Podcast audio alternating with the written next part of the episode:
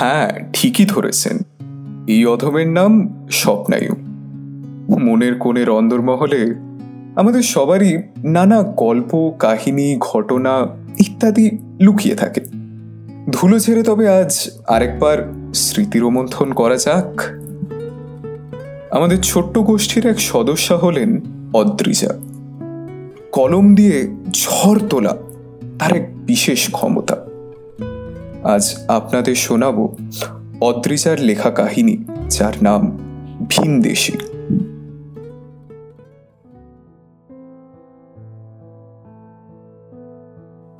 জানেন তো, না পাওয়ারা বড্ড অবুঝ হয়।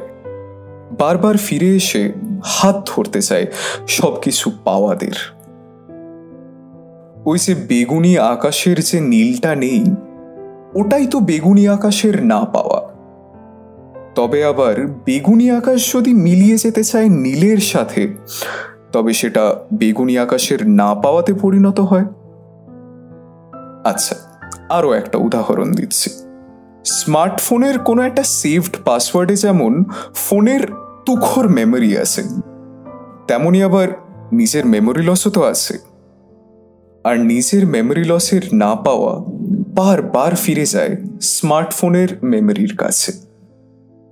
বাড়ি থেকে অনেক দূরে পড়তে গিয়ে যেভাবে স্বাবলম্বী হওয়া যায়, সেটা পরনির্ভরশীল বা ডিপেন্ডেন্ট সেলফ তার হারিয়ে যাওয়া এবং বলতে গেলে তার অস্তিত্বটাকে না খুঁজে পাওয়া।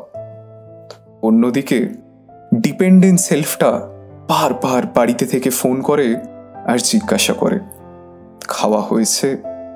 সব ঠিক আছে তো বাবু।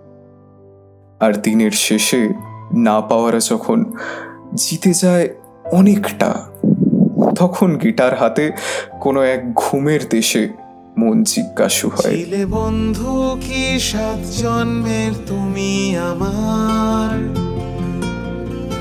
ভালো মন্দ যেখানে একাকার। যদি দেখা হয়ে কোনো অন্য দুনিয়ায় তুমি চিনতে পারবে কি আমায় আবার।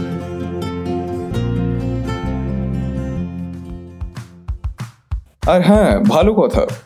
আমরা কিন্তু আপনাদের জীবনের নানা ঘটনা আর গল্পের অপেক্ষায় অধীর আগ্রহে বসে আছি।